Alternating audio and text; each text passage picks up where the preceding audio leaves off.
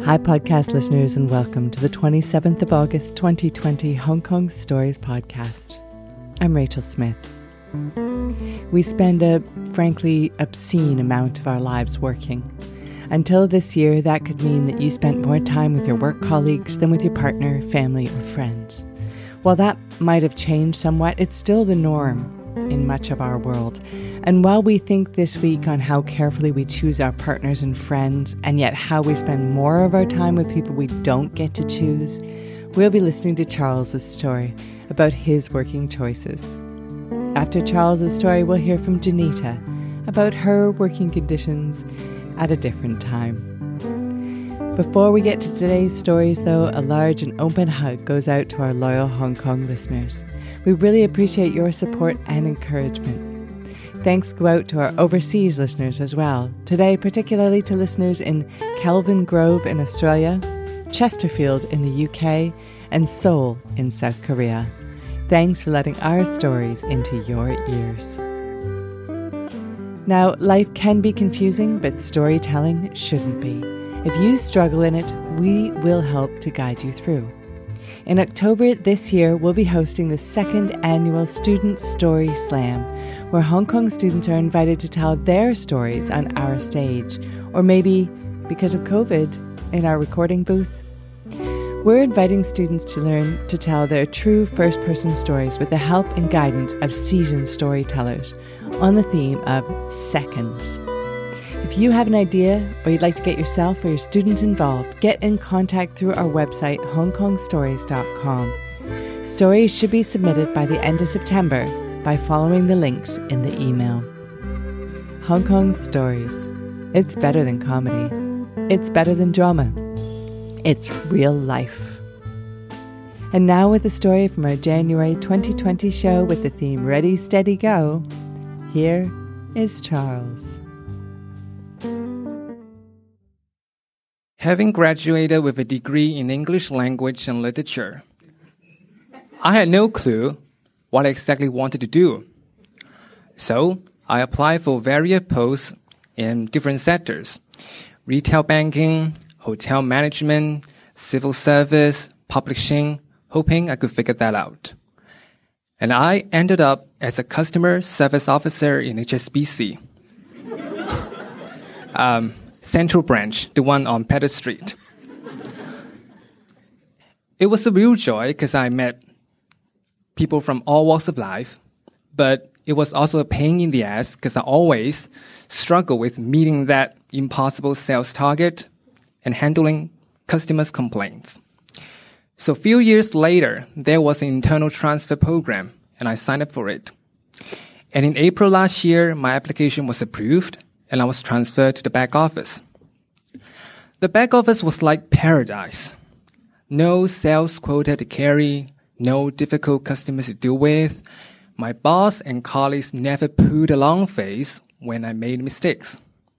The tasks I handled were no sweat, and the workload was much less. I knock off on time every day, so I had a whole evening on my hands to kill. So I joined swimming classes, watched Netflix shows, and practiced my English in Hong Kong Stories workshops. So thanks to this job, I found a perfect balance between work and life. And I thought it would be awesome working here until I retire.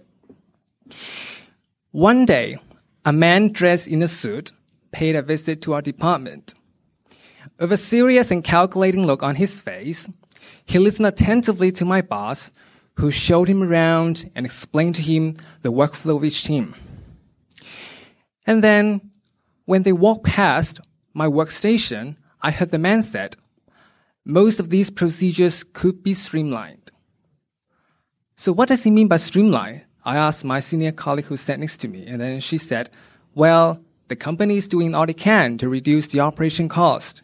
So those considered unproductive will be outsourced to regions like mainland China, Malaysia, and India. So, streamlined, outsourced, unproductive. I got goosebumps from these words. I had never imagined I could be laid off just because the employer aimed for cost reduction. I had bills, rent, and student loan to pay. My parents had toiled and sacrificed a lot for me for the better part of their lives. So it was time for me to repay them and live out and let them live out their old age in peace. I couldn't afford to lose my job. So, huh, in the next few weeks at work, I was on edge the whole time. I had a feeling that my boss will summon me to her office and give me my notice anytime. And this feeling took its toll on my job performance. I became less efficient and more prone to making mistakes. Later on the weekend, I had a reunion with several high school classmates that I had not seen for almost a decade. It was exhilarating to see all these old familiar faces. Until the point, we went around the room and shared what we did for a living. So this guy was a financial advisory manager in Deloitte. That guy was an executive officer in the government. And this guy sitting next to me had just been recently promoted to be senior investigator in ICAC. You're fucking kidding me. so my eyes widened as they announced their occupation proudly. And then it was my turn. So with all eyes fixed on me, I swallowed hard and said, well, account opening, you know, filing and data entry, you know, just a routine job in HSBC. And after I spoke, silence fell on the group. Confusion and disbelief were written all over the faces of my classmates, and then shortly one of them pat me on my back and said, It's lucky that you are not like any of us. We have to work from dawn to dusk. And then his response was met with laughter. At that moment, I felt completely out of place. I felt like a loser in the rat race. These guys, who are the same age as me, advanced so quickly in their careers that they were either senior or management, whereas I was still at the starting line and hardly made any progress at all. Again, that night, I was on edge. And on my way home from the reunion, I look back on the year of my graduation when I was wondering and had no idea what I exactly wanted for my career. After all these years of full time working, I had not still figured that out.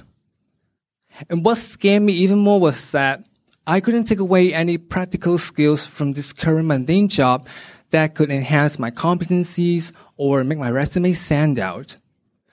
It was a job, it was a job that could be outsourced anytime or otherwise replaced by artificial intelligence easily in future. So it was too risky to pursue a career in this field. And also I'm a young university graduate so what a waste to be here when I should take on a more challenging and difficult role that could push myself past what I perceive as my limit and make myself more employable and competitive. So gradually, a voice rose in my head. I better get a job in more secure and promising industry. I spent week after week looking up job hunting websites and recruitment pages of different companies and hardly got anything I preferred on my list. So it was like finding a needle in a haystack. When I almost ran out of steam, one job caught my attention. Secretary in a local university. So I looked into its duties and requirements in great detail, and without the slightest hesitation, I sent my resume and cover letter. Shortly, I was invited to attend the interview, the written test, and was told to wait for updates. And let me tell you, waiting was torture. I didn't sleep well at night, and even got ulcers inside my mouth. And then back at home, I called my mom, and I told her all this stuff, and I asked her, "Oh, mom, could you please tell me that I'll be okay? I'll be all right. I feel like I'm dying." And then she said, "Sweetie, it was wise of you to stay alert and take action when something wrong happens. But you got to be patient as you cannot expect to change your career overnight. And fortunately, you got youth on your side. But my mom's words did little to allay my fear. And I told her I had misspent my youth on the wrong career, and now I feel like I'm racing against the clock, and I have to act before it's too late. So one afternoon, my phone rang, and I got a call from the university. With a cheerful voice, this lady on the phone congratulated me and said I was offered the post. Strangely enough, I didn't say yes upon receiving this breaking news. Instead, I put her on hold and took one last moment for self reflection. So, right now, I'm working in a stress free environment. I'm working with a bunch of people who are so helpful, kind, and tolerant as if we were a family. And I have enough private time to do whatever I want after work. But in the long run, all this will put me at a disadvantage. They won't better me as a person or a candidate in the job market. Apparently, the downside outweighs the upside. So I got back to the lady and said yes. So far, I've been a secretary for almost five months. As I've no prior experience of doing secretarial work, I'm putting in more than 100% effort at work. So hopefully I could get into the swing of it quickly. So now I have a boss who irritates me every day. Few colleagues who can be obnoxious to the point that I really want to strangle them in their sleep. Don't worry, they're not here tonight, so they won't know. And also, much less downtime because I often work till 9 in the evening. So hindsight 2020 is like a turkey voting for Christmas. But I don't regret making this career change because that fear of being laid off has finally gone. And I learn a great deal from this job every day. My understanding of work, relationship, people, life, and even my own self has drastically increased. And this time, I believe the upside outweighs the downside. Whether this is the job of my dream, um, I'm still unsure. I can't even tell whether secretary is really a secure and promising job. I guess nobody could tell. And honestly and technically speaking, I'm still, you know, wondering or exploring. But at least I've done one thing which I believe is right. I will grow up and suffer in hell rather than enjoy my time but learn nothing in paradise. Thank you.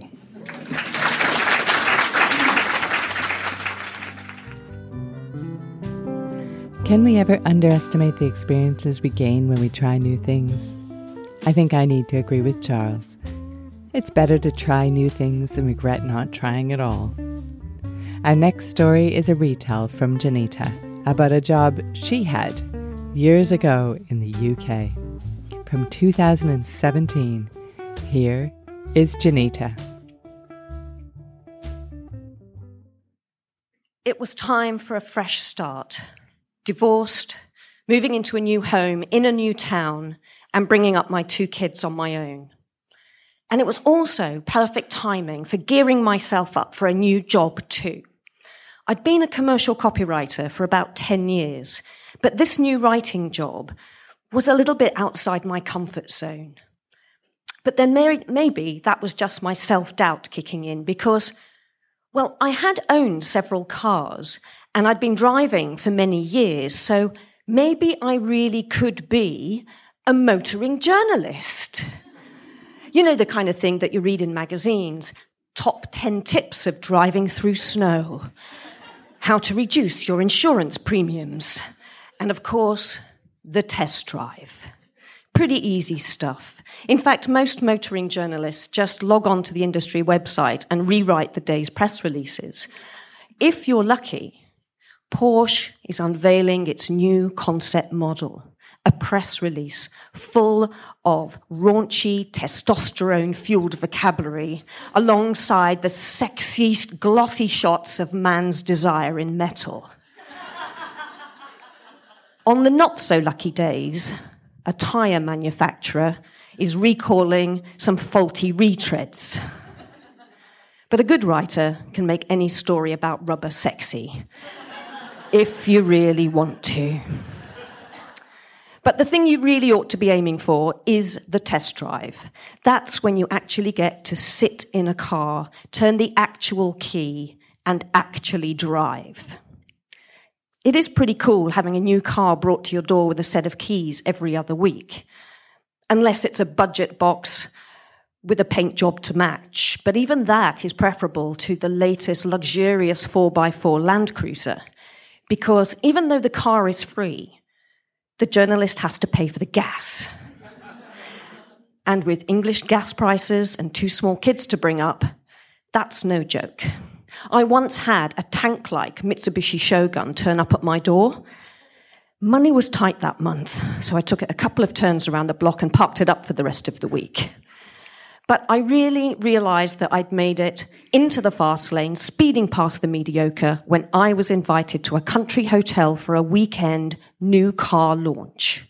The invitation was gold embossed and promised a luxurious weekend of pampering and a gala dinner. My God, someone else was going to cook me dinner. so I turn up at the hotel a fresh faced motoring journalist with absolutely no idea what to do. Luckily, there was a press officer handing out schedules and keys, so I saunter over to her in the hope that she won't notice the imagined L plate tattooed on my forehead. She introduces me to my test drive partner. He says, he looks at me, and I look at him but there's no recognition. She hands the keys to him, and I think, sexist. I look at what's his name. She's told me his name, but I was so nervous I didn't even catch it. So, what's his name looks at me, but it turns out he's actually an ex presenter of the BBC's Top Gear. But I think that must be before the program got popular because despite me staring at all of his features, and believe me, some of the features were rather good, I didn't recognize him at all. He holds up the keys. Why don't you start? So I jump into the new family saloon just in time to remember not to appear too eager because I do want to still look cool. It's just a car, right? But it's a car that still grunts and groans as I try to find reverse. But I don't think he notices. And then I edge backwards gently, super gently. But there's no disguising the sound of a crunching fender. I look back, but, but there's nothing there. And luckily, there's no one else around to see either, just Mr. Top Gear, who raises an eyebrow and smiles. Jesus, I haven't even got out of the car park and I've written the car off. And it's not just the car, it's my whole career that's in backwards motion, careering off a cliff. We jump out to assess the damage. And there we see a stone mushroom shaped uh, sculpture wedged between the wheel arch and the fender. Apparently, they're put there to stop you driving on the grass, which I think is a good idea if it was more than two feet tall and not positioned in your blind spot. The rest of the journey was pretty dull by comparison. He take, we swap positions and he takes the car around a few bends, testing out the acceleration, pretty bog standard stuff. But I don't want to be a bog standard motoring journalist, so I ask him to pull over and I jump in the back. You see, motoring journalists don't really consider what it's like to be the passenger in the back. And if you've got kids that are car sick, that's really important. I say intelligently. He raises an eyebrow and smiles. Back at the hotel, we parked the car up behind a tree, um, hiding the fender in an overgrown bush and I go back to my room and I scribble a few notes about the restricted view from the rear seats and prepare for the gala dinner. In the dining room, there's about 30 oversized men in dark suits, swapping stories of supermodels and supercars whilst getting drunk on the free booze. I'm placed next to my test drive partner, who cuts quite a dash in his dark velvet jacket. It was quite a few years ago.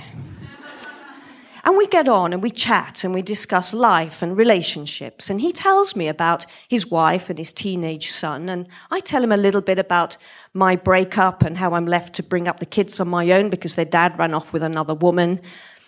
And he listens intently. And he's kind and empathetic. And he says, I don't understand how a man can do that kind of thing.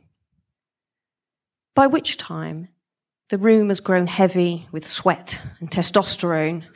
So we take our, conversation outside, in the gardens, in the fresh air, and we make our way around the back towards the car park.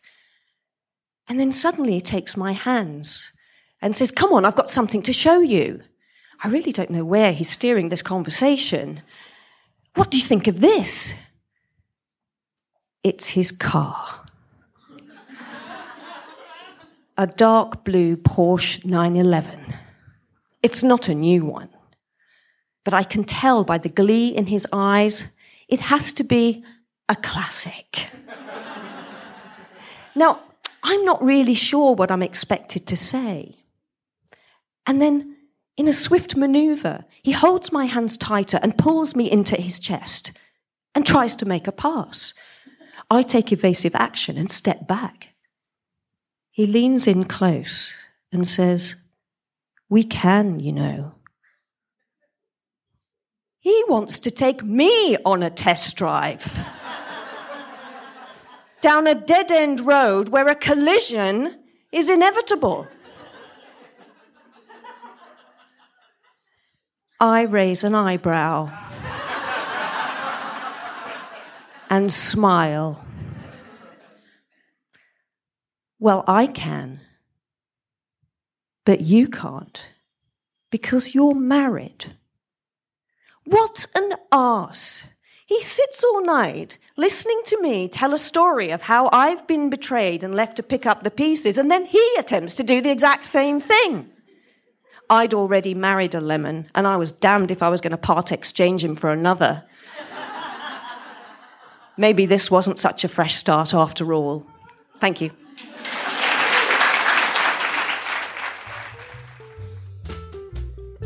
Thanks for listening to today's stories brought to you by Hong Kong Stories.